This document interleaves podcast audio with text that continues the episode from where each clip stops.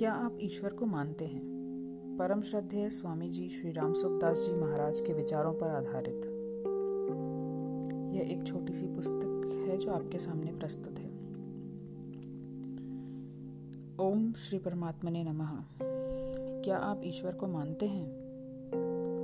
क्या आप ईश्वर को मानते हैं? इस प्रश्न का उत्तर हाँ में देने वाले व्यक्ति बहुत मिल जाएंगे, पर ईश्वर को चाहने वाला शायद ही कोई मिले। इससे एक संदेह उत्पन्न होता है कि क्या अपने को ईश्वरवादी आस्तिक कहने वाले सब लोग वास्तव में ईश्वर को मानते हैं? कारण कि यह नियम है कि जो ईश्वर को मानेगा वह ईश्वर को चाहेगा भी, परंतु देखने में यह आता है कि लोग मानते हैं ईश्वर को, चाहते हैं संसार को। यही कारण है कि लोग ईश्वर की बातें करते हैं, कथा सुनते हैं, सत्संग करते हैं, ज्ञान की बातें कहते हैं, पर रुपए सामने आते ही सब भूल जाते हैं। वैसे ही जैसे आकाश में ऊंचाई पर उड़ता हुआ गीध पृथ्वी पर पड़े मांस को देखते ही उस पर आ गिरता है। कारण यही है कि उनके अंतःकरण में महत्व रुपयों का है, ईश्वर का नहीं। उनका इष्ट देव रुपया है, ईश्वर नहीं। गोस्वामी श्री तुलसीदास जी महाराज ने पहले ही लिख दिया था, ब्रह्म ज्ञान बिनु नारी नर कहीं न दूसरी बात, कौड़ी लागी लोभ बस करहीं विप्र गुरघात। एक समय की बात है, एक गुरुजी ने बिल्ली पाल रखी थी। जब वे शिष्यों को पढ़ाते थे तब वह बिल्ली स्थिर होकर बैठ जाती थी और वे उस बिल्ली के पास दीपक रख देते थे। उस दीपक के प्रकाश में वे शिष्यों को पढ़ाते थे। सभी लोग बिल्ली की इस एकाग्रता की बहुत प्रशंसा करते थे। एक शिष्य को कोई बात सूझी, वह एक दिन चूहा छिपा कर ले आया। जब गुरुजी पढ़ा रहे थे तब उसने चुपके से चूहे को छोड़ दिया। चूहे को देखते ही बिल्ली उस पर झपट पड़ी, दीपक गिर गया और अंधेरा छा गया। वास्तव में बिल्ली की एकाग्रता तभी तक थी जब तक उसके सामने चूहा नहीं आया। इसी प्रकार लोभी मनुष्य तभी तक ज्ञानी बनकर रहता है जब तक उसके सामने रुपया नहीं आता। कामी मनुष्य तभी तक धर्मात्मा बनकर रहता है जब तक उसके सामने स्त्री नहीं आती। मनुष्य शरीर कर्म योनि है। इस शरीर में मनुष्य नया पुण्य कर्म कर सकता है। भगवान ने अपना कल्याण करने के लिए जीव को मनुष्य शरीर दिया है और साथ में पर्याप्त साधन सामग्री भी दी है। अर्थ, धर्म, काम और मोक्ष, इन चारों में धर्म का पालन तथा मोक्ष की प्राप्ति करना मनुष्य के पुरुषार्थ के अधीन है, और अर्थ यानी धन तथा काम यानी भोग, ये दोनों मनुष्य के प्रारब्ध के अधीन है। जैसे मनुष्य लोटे को चाहे बाल्टी में डुबोए चाहे समुद्र में डुबोए, उसमें एक लोटा भर पानी ही आएगा। वैसे ही मनुष्य कितना ही उद्योग करे, उसे उतना ही धन मिलेगा जितना उसके प्रारब्ध में है। उद्योग करना मनुष्य का कर्तव्य है जिसमें वह स्वतंत्र है, परंतु फल भोगने में वह परतंत्र है। जैसे गीता में कहा गया है, कर्मण्येवाधिकारस्ते मा फलेषु कदाचन। अब विचार करें कि जो वस्तु हमारे पुरुषार्थ के अधीन है उसे तो हम प्रारब्ध यानी अपने भाग्य अथवा भगवान के भरोसे छोड़ देते हैं कि भाग्य में लिखा होगा तो साधन भजन होगा, भगवान की कृपा होगी तो साधन भजन होगा आदि। परंतु जो वस्तु प्रारब्ध के अधीन है उसके लिए रात दिन परिश्रम करते हैं, यह कितने आश्चर्य की बात है। बिल्कुल उल्टी बुद्धि है। दूसरी दृष्टि से विचार करें तो कोई व्यक्ति यह प्रतिज्ञा नहीं कर सकता कि मैं प्रतिदिन इतनी संख्या में रुपए कमाऊंगा, परंतु वह यह प्रतिज्ञा कर सकता है कि मैं प्रतिदिन इतनी संख्या में नाम जप करूंगा। इससे सिद्ध होता है कि रुपए कमाना, सांसारिक वस्तुओं का संग्रह करना तो हमारे वश की बात नहीं है, पर नाम जप करना, साधन भजन करना हमारे वश की बात है। जो हमारे वश की बात है नहीं है उसके लिए तो रात दिन लगे रहते हैं, पर जो हमारे वश की बात है उसकी उपेक्षा करते हैं। इससे अनुमान लगा लें कि हम कितने ईश्वरवादी हैं। रुपए कमाने में तो हम समय का ध्यान नहीं रखते, पर भगवान का भजन, ध्यान, नाम जप आदि करने के लिए कठिनाई से एक दो घंटे का समय निकालते हैं। उन एक दो घंटों में भी भगवान का चिंतन तो बलपूर्वक करते हैं, पर संसार का चिंतन अपने आप हो जाता है। जप, ध्यान, पूजा पाठ आदि करते समय भी दृष्टि बार बार घड़ी की ओर जाती है। बार बार माला उठाकर देखते हैं कि कितनी माला बाकी रह गई है। जब ध्यान का समय पूरा होते ही ऐसे उठकर भागते हैं जैसे छुट्टी की घंटी बजने पर स्कूल के बच्चे। जप ध्यान करते समय उतना आनंद नहीं आता जितना जप ध्यान करके उठने में आता है। इससे अनुमान लगा लीजिए कि हम कितने ईश्वरवादी हैं। परम श्रद्धेय स्वामी जी श्री राम सुखदास जी महाराज कहते थे कि जो साधक होता है वह 24 घंटे साधक होता है। 24 घंटे में एक मिनट भी साधन नहीं हुआ तो वह साधक कहलाने योग्य नहीं है। हम 24 घंटे में कितने घंटे साधन यानी पारमार्थिक कार्य में लगाते हैं और कितने घंटे सांसारिक कार्य में लगाते हैं, इस पर स्वयं विचार करें। यदि हम अधिक घंटे सांसारिक कार्यों में लगाते हैं तो फिर हम ईश्वर के भक्त हुए या संसार के? सच्चा ईश्वरवादी तो सांसारिक कार्य करते समय भी ईश्वर को नहीं भूलता।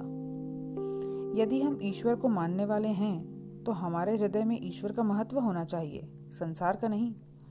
ईश्वर को मानने या न मानने का उतना ही महत्व नहीं है जितना महत्व इस बात का है कि हमारी ईश्वर में कितनी प्रियता है, कितनी महत्ता है।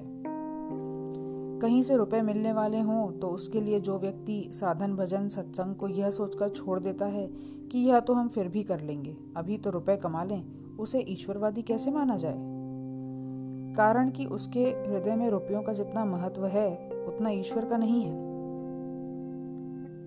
उसके लिए ईश्वर रुपयों से भी कम महत्व रखता है।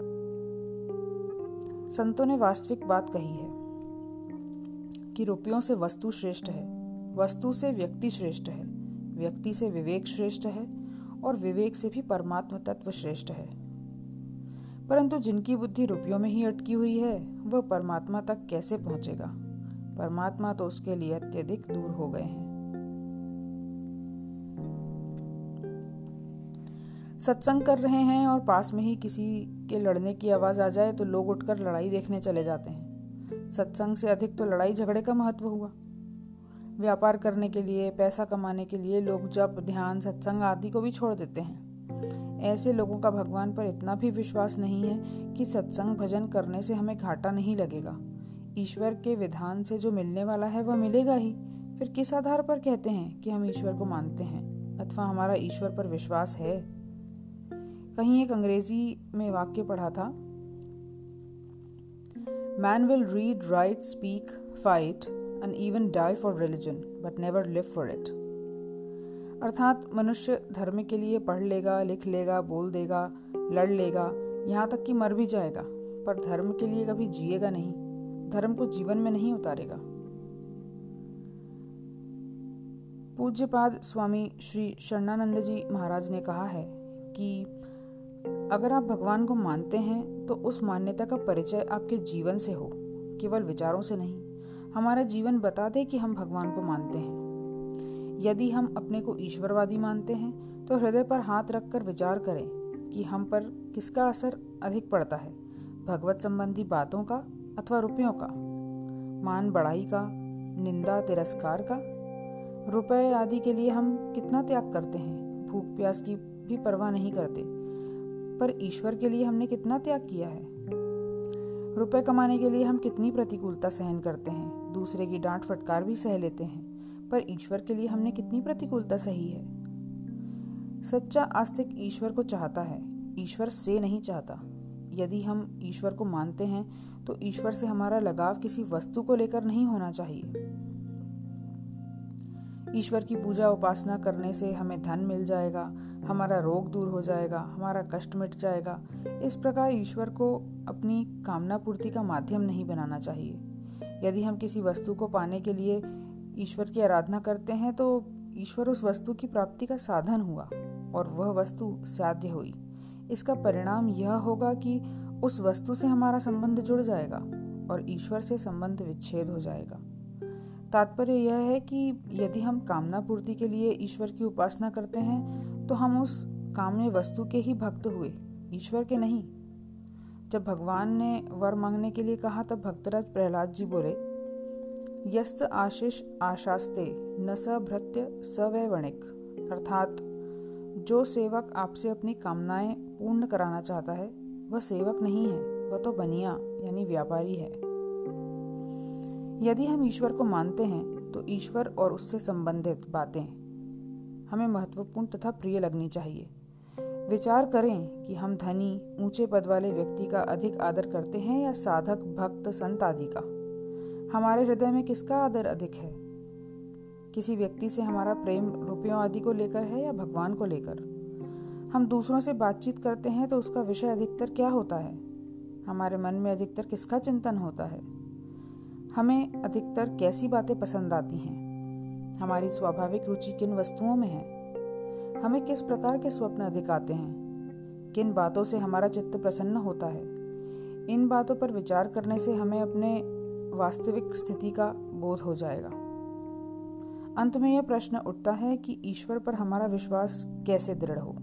इसके लिए तीन श्रेष्ठ साधन हैं: भगवान के अनन्य भक्तों का चरित्र पढ़ना सुनना, भगवत विश्वासी भक्तों का संग करना और सच्ची लगन के साथ भगवान से प्रार्थना करना कि हे नाथ, मुझे अपना विश्वास प्रदान करो, हे प्रभु मेरे आपके चरणों में प्रेम हो जाए।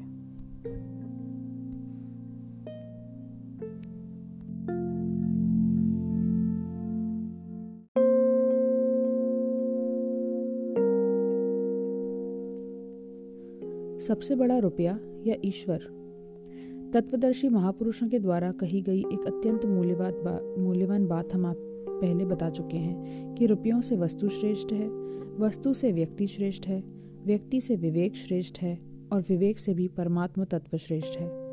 इस बात पर प्रत्येक समझदार मनुष्य को विशेषता से विचार करना चाहिए। संतों ने रुपये को संसार की सबसे निकृष्ट वस्तु बताया है, कारण कि रुपया वस्तु विनिमय का साधन होने से केवल विनिमय के काम ही आता है, खुद कुछ भी काम नहीं आता। तात्पर्य यह है कि रुपया खुद किसी काम नहीं आता, अपितु उसका त्याग अर्थात खर्च ही काम आता है। रुपयों से वस्तु श्रेष्ठ है क्योंकि वस्तु खुद खाने पीने पहनने ओढ़ने आदि के काम आती है। वस्तुओं से ही समस्त प्राणियों का जीवन चलता है। मनुष्य का जीवन निर्वाह अन्न जल वस्त्र आदि वस्तुओं से ही होता है। जब 84 लाख योनियों का जीवन रुपए के बिना चल सकता है तो फिर एक मनुष्य योनि का जीवन रुपए के बिना क्यों नहीं चल सकता? वस्तुओं से भी पशु पक्षी श्रेष्ठ हैं क्योंकि वस्तुएं जड़ यानी निष्प्राण हैं, पशु पक्षी चेतन यानी प्राणयुक्त हैं। पशु पक्षी प्राकृतिक दोषों को दूर करके मनुष्य मात्र की अनेक प्रकार से सहायता करते हैं। पशु पक्षियों में भी गाय सबसे श्रेष्ठ है। गाय का शरीर जितना पवित्र है उतना पवित्र किसी भी प्राणी का शरीर नहीं है। किसी स्थान को पवित्र करने के लिए वहां गोबर लीपा जाता है। गाय के गोबर गोमूत्र तथा घी दूध में अनेक रोगों का नाश करने की अद्भुत शक्ति है। गाय से मनुष्य श्रेष्ठ है क्योंकि मनुष्य में जो विवेक शक्ति है वह गाय आदि किसी भी प्राणी में नहीं है। उस विवेक शक्ति से मनुष्य सत्य असत्य और कर्तव्य अकर्तव्य को जानकर अपना कल्याण कर सकता है, संपूर्ण दुखों का नाश करके महान आनंद को प्राप्त कर सकता है। अपनी विवेक शक्ति का सदुपयोग करके मनुष्य अपना इतना विकास कर सकता है जिसकी कोई सीमा नहीं है। अपने विवेक को महत्व देकर वह ऊंचे से ऊंचे लोकों में भी जा सकता है। यहाँ तक कि जन्म मरण से सदा के लिए मुक्त होकर परमात्मा तत्व को प्राप्त कर सकता है, नर से नारायण बन सकता है। विवेक से भी परमात्मा तत्व श्रेष्ठ है जिसे प्राप्त करने के बाद कुछ भी करना, जानना और पाना शेष नहीं रहता। उस परमात्मा तत्व से श्रेष्ठ कुछ भी नहीं है। कठोपनिषद में कहा है, पुरुषान्न परम किंचित सा काष्ठा सा परागति। उपर्युक्त विवेचन से यह बात सिद्ध हो गई है कि रुपये से निकृष्ट कुछ नहीं है और परमात्मा से श्रेष्ठ कुछ नहीं है। परंतु कितने दुख की बात है कि वर्तमान समय में मनुष्य ने सबसे निकृष्ट यानी रुपए को सबसे श्रेष्ठ मान लिया है, मानो पैरों में धारण करने योग्य जूते को सिर पर धारण कर लिया है। इस कारण मनुष्य की बुद्धि भ्रष्ट हो गई है, वह अंधा हो गया है, पशुओं से भी नीचे गिर गया है। रुपयों को अधिक महत्व देने के परिणाम स्वरूप मनुष्य का कितना पतन हुआ है, ये हम आने वाले अंकों में देखेंगे। जैसे चरित्र का नाश, धर्म का नाश, विश्वासघात, गरीबों का तिरस्कार, दहेज की मांग,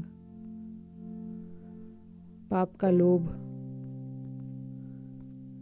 आदि, ऐसे कई विषयों का चिंतन हम आने वाले अंकों में देखेंगे।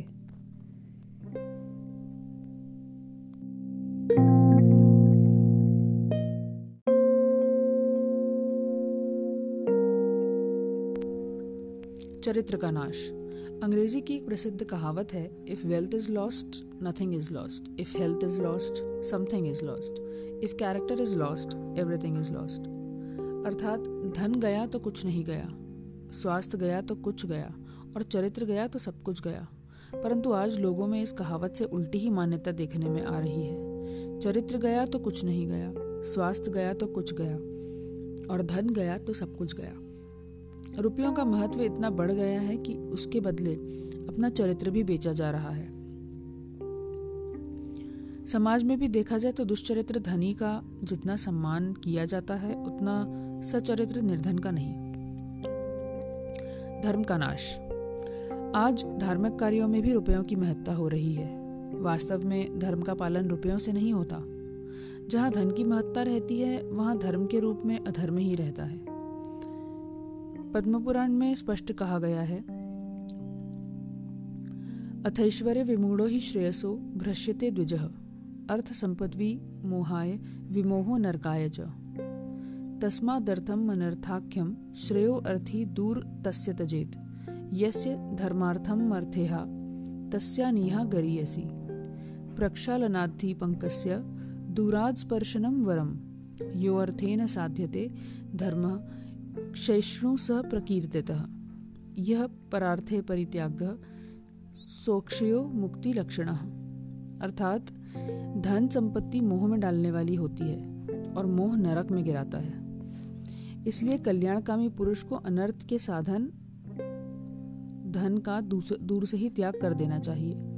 जो मनुष्य धर्म के लिए धन की इच्छा रखता हो, उसके लिए उस इच्छा का त्याग करना ही श्रेष्ठ है, क्योंकि कीचड़ लगाकर धोने की अपेक्षा कीचड़ का स्पर्श न करना ही श्रेष्ठ है। धन के लिए जो धर्म किया जाता है, वह नाशवान माना गया है, परंतु दूसरों के हित के लिए जिस धन का त्याग किया जाता है, वह अक्षय तथा मोक्ष की प्राप्ति कराने वाला होता है। परंतु आज यह उल्टी रीति चल रही है कि धन पास में ना हो तो लोगों से चंदा मांग मांग कर इकट्ठा करते हैं और उससे यज्ञ, भंडारा, रात्रि जागरण आदि करवाते हैं। ऐसे अनुष्ठानों के परिणाम स्वरूप धर्म बढ़ना तो दूर रहा, उल्टे अधर्म बढ़ रहा है। लोगों के हृदय में धर्म और ईश्वर की जगह धन का ही महत्व बढ़ रहा है। एक बार मुंबई में परम श्रद्धेय स्वामी जी श्री राम सुखदास जी महाराज के सामने यह प्रस्ताव रखा गया कि गायों की सेवा के लिए पंडाल में दान पेटी रखी जाए, तो श्री स्वामी जी महाराज ने कहा कि लोगों के हृदय में पहले से ही रुपयों का महत्व बैठा हुआ है, ऐसा करने से तो रुपयों का महत्व और बढ़ेगा। मैं यहाँ ईश्वर का महत्व बढ़ाने आया हूँ, रुपयों का महत्व बढ़ाने नहीं। यदि रुपए पास में ना हो तो धार्मिक अनुष्ठान न करने में कोई दोष नहीं है, पर चंदा मांगकर धार्मिक अनुष्ठान करने में बड़ा दोष है। संतों से सुना है कि जैसे किसी धूनी रमाने वाले साधु से एक व्यक्ति ने आकर अंगार मांगा और उस साधु ने चिमटे से अंगार उठाकर दे दिया, तो चिमटे को क्या मिला? उसका मुंह काला हुआ और गर्म हुआ। यही दशा चंदा मांगने वाले की होती है। धर्म पालन के लिए धन की जरूरत नहीं है। यदि ऐसी बात होती तो बेचारे गरीब लोग धर्म का पालन कैसे करते? वास्तव में गरीब लोग जितना धर्म का पालन कर सकते हैं, उतना धनी लोग नहीं कर सकते। कारण कि धर्म का पालन धन से नहीं, मन से होता है। जिनके भीतर धन का महत्व है, वे आसुरी संपत्ति वाले होते हैं। उनके भाव होते हैं कुछ इस प्रकार, जैसा गीता के 16वें अध्याय में कहा गया है, आढ़यो अभिजन वानस्मी को अन्यतो अस्ति सृदशो मया यक्षे दास्यामि मोदिष्य इत्य ज्ञान विमोहिता।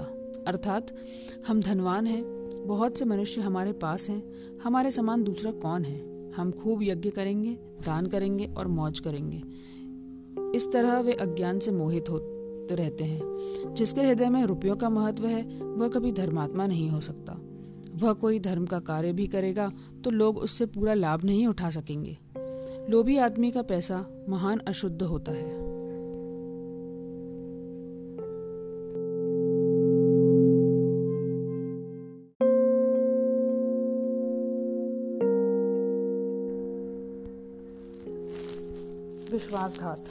विश्वासघात से बढ़कर कोई पाप नहीं है।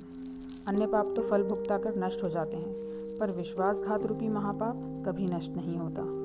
शास्त्र में महाभारत के शांति पाठ में एक श्लोक आया है, ब्रह्मग्ने च सुरापे च चौरे भग्नव्रते तथा निष्कृति विहृता राजन कृतज्ञ नास्ति निष्कृति है। अर्थात राजन, ब्रह्म हत्यारे, शराबी, चोर तथा व्रत भंग करने वालों के लिए तो शास्त्र में प्रायश्चित का विधान है, पर कृतघ्न के उद्धार का कोई उपाय नहीं है। स्कंद पुराण में कहा गया है, विश्वासघातिनाम पुंसा मित्रद्रोह कृताम तथा तेषाम गर्तिनर वेदेषु पुराणेषु च का कथा। अर्थात विश्वासघात तथा मित्रद्रोह करने वाले मनुष्यों की गति का वर्णन वेदों में भी नहीं मिलता, फिर पुराणों का तो कहना ही क्या है। आज व्यापार जगत में विश्वासघात करना एक सामान्य बात हो रही है। दूसरे का पैसा, उधार का पैसा हड़पने में सब चतुर हो रहे हैं। नरकों में ले जाने के लिए यह चतुराई बहुत काम आती है। ऐसे लोगों का न तो ईश्वर पर विश्वास है कि उसकी कृपा से मिलेगा, न अपने भाग्य पर विश्वास है कि जो भाग्य में लिखा है वह अवश्य मिलेगा, और न अपने पर विश्वास है कि हम मेहनत करके कमा लेंगे। विश्वास है धोखे पर, विश्वासघात पर, बेईमानी पर, ठगी पर, कि किसी तरह मुफ्त में दूसरे का पैसा मिल जाए। उनके भीतर यह विचार ही पैदा नहीं होता कि जब मौत आएगी तब एक कौड़ी भी साथ नहीं चलेगी और पाप रत्ती भर भी पीछे नहीं रहेगा।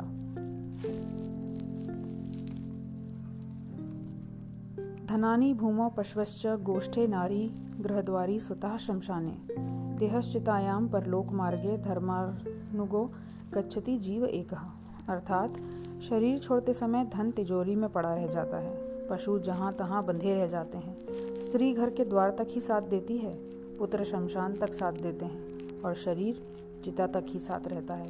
फिर परलोक मार्ग में एक धर्म ही जीव के साथ जाता है।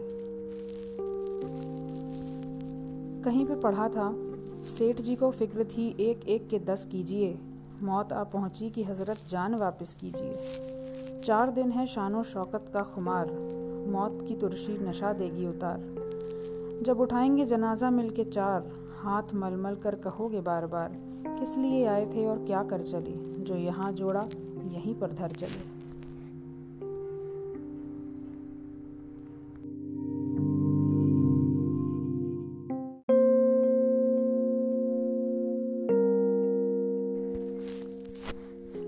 गरीबों का तिरस्कार। रुपयों का महत्व बढ़ने से धनियों का सम्मान और गरीबों का तिरस्कार होना स्वाभाविक है। विचार पूर्वक देखें तो धनियों का सम्मान गरीबों के कारण से ही है। यदि गरीब ना होते, सभी धनी होते, तो धनियों का सम्मान कौन करता। धनी समझते हैं कि हम गरीबों को कर्जा देते हैं इसलिए हम बड़े हैं, पर विचार करें, कर्जा लेने वाला यदि गरीब है तो क्या कर्जा देने वाला गरीब नहीं है। कर्जा लेने वाले को रुपए चाहिए तो क्या कर्जा देने वाले को रुपए नहीं चाहिए।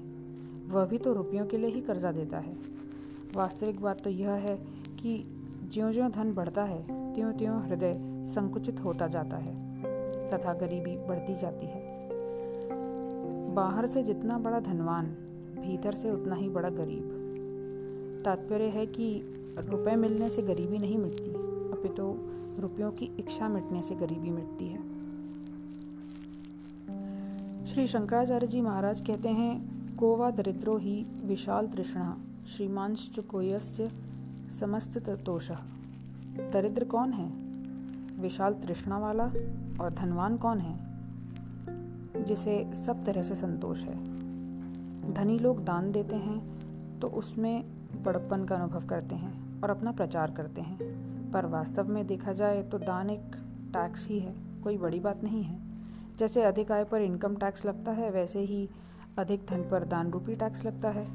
कोई व्यक्ति इस बात में बड़प्पन का अनुभव नहीं करता और प्रचार भी नहीं करता कि मैंने इतना इनकम टैक्स दिया है, परंतु धनी लोग दान देते हैं तो अखबार में छपवाते हैं, लाउडस्पीकर से सूचना करवाते हैं, दानदाताओं की सूची में अपना नाम लिखवाते हैं। दान लेने वाले कभी अधिक रुपयों के लालच से दानदाताओं को लोभ देते हैं कि यदि इतना रुपए दोगे तो आपके नाम का शिलापट्ट लगाया जाएगा, पत्रिका में छपवाया जाएगा आदि। धनियों के पास रुपया तो निर्धनों का आया है, पर मुहर अपने नाम की लगी है। लोग उनके आगे सिर झुकाते हैं तो उनकी छाती फूल जाती है, पर कोई उन्हें समझाए कि सेठ जी भूल में मत रहिए, लोग आपके आगे नहीं रुपयों के आगे सिर झुका रहे हैं। आपके पास रुपये ना रहें तो कोई आपकी ओर ताकेगा भी नहीं। यह रुपयों की इज्जत है, आपकी नहीं। धनी लोग अपनी वाहवाही के लिए बाहर तो बड़े बड़े दान करते हैं, पर उनके घर के लोग तथा नौकर दुख पाते हैं। उन धनी लोगों की असलियत जाननी हो तो एकांत में उनके नौकर से मिलकर पूछिए।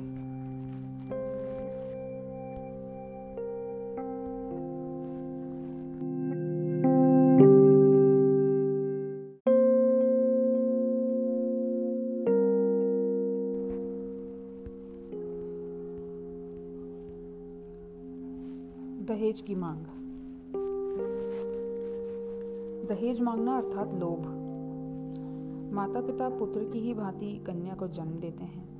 सब कठिनाइयां सहकर उसका पालन पोषण करते हैं, पढ़ा लिखा कर उसे योग्य बनाते हैं। फिर वे उस कन्या के लिए सुयोग्य वर ढूंढकर उसके साथ विवाह करते हैं। विवाह में कन्या अपने माता पिता, अपना घर आदि सबका त्याग करके पति के पास जाती है, पर पति ने क्या त्याग किया? वर पक्ष भी अपनी वंश परंपरा चलाने के लिए उस कन्या को स्वीकार करते हैं। इसे कन्यादान कहा जाता है। कन्यादान अन्य दानों की तरह नहीं है। इसकी दान संज्ञा तभी तक रहती है जब तक कन्या की संतान नहीं हो जाती। इसे दान कहने का तात्पर्य है कि जैसे एक बार दान में दी हुई वस्तु दोबारा दान में नहीं दी जाती, वैसे ही कन्यादान भी एक ही बार होता है, दोबारा नहीं।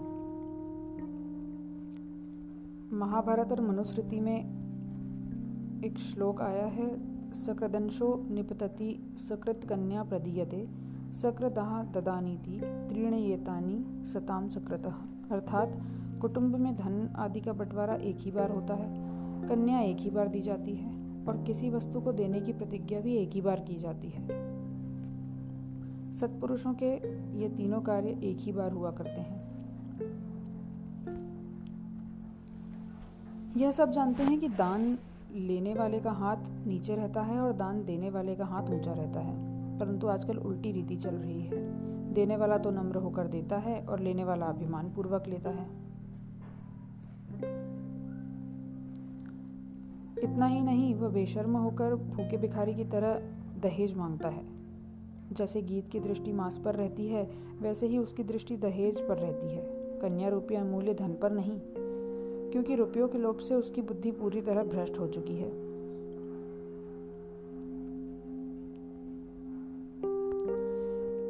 यद्यपि सरकार ने दहेज विरोधी कानून भी बनाया है,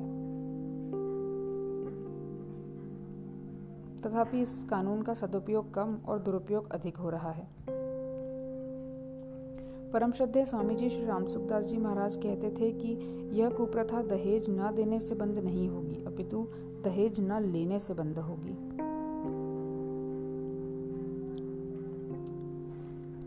पारस्परिक सद्भाव का नाश।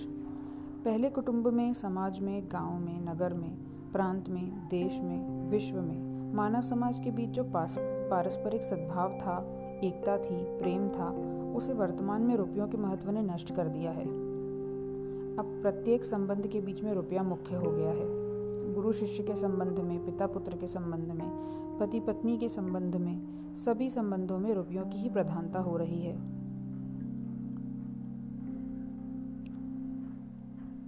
धनी लोग गुरुजी के पास जाते हैं तो गुरुजी ललचाई आंखों से उनकी तरफ ताकते रहते हैं कि कब ये रुपये निकालने के लिए अपनी जेब में हाथ डालेंगे, पर धनी लोग भी जल्दी पिघलने वाले नहीं होते।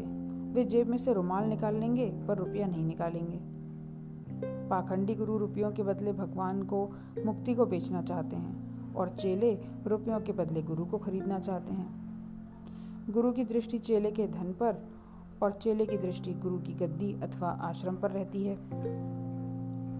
रुपयों के लोभ ने प्रेम को खा लिया है। कोई किसी की सहायता, सेवा या उपकार भी करता है तो उसमें भी उसकी दृष्टि पैसा कमाने की तरफ ही रहती है। बिना पैसे के कोई किसी के लिए कुछ नहीं करना चाहता। जो धर्म के नाम पर एक नहीं होते, वे भी रुपयों के लिए एक हो जाते हैं। धर्म रुपयों से भी घटिया हो गया है। लोग साधकों से, संतों से तो नाराज़ हो जाएंगे, पर जिनसे रुपयों का लाभ होता हो उनसे नाराज़ नहीं होंगे। विचार करें, इससे रुपयों का महत्व सिद्ध हुआ या ईश्वर का? पाप का भी जो बाप है वो है लोभ। जो समाज के मुख्य व्यक्ति कहलाते हैं, उनकी बुद्धि भी रुपयों के लोभ ने भ्रष्ट कर दी है। समाज के प्रत्येक पद पर व्यक्ति मानो दूसरों को लूटने के लिए ही बैठा है। डॉक्टर की दृष्टि रोगी की निरोगता की तरफ नहीं रही, अपितु रुपयों की तरफ हो गई है कि रोगी से अधिक रुपए ऐंठे जाएं। पहले वैद्य लोग रोगी की नब्ज आदि देखकर अपनी बुद्धि लगाते थे और रोग का निदान करते थे, पर अब डॉक्टर सीधे तरह तरह की मशीनी जांच लिख देते हैं, क्योंकि उन्हें प्रत्येक जांच में कमीशन मिलती है। इतना ही नहीं, सुनने में तो यहाँ तक आया है कि कॉलेजों में बिना पढ़ाई ही डॉक्टर की डिग्री भी दी जा रही है।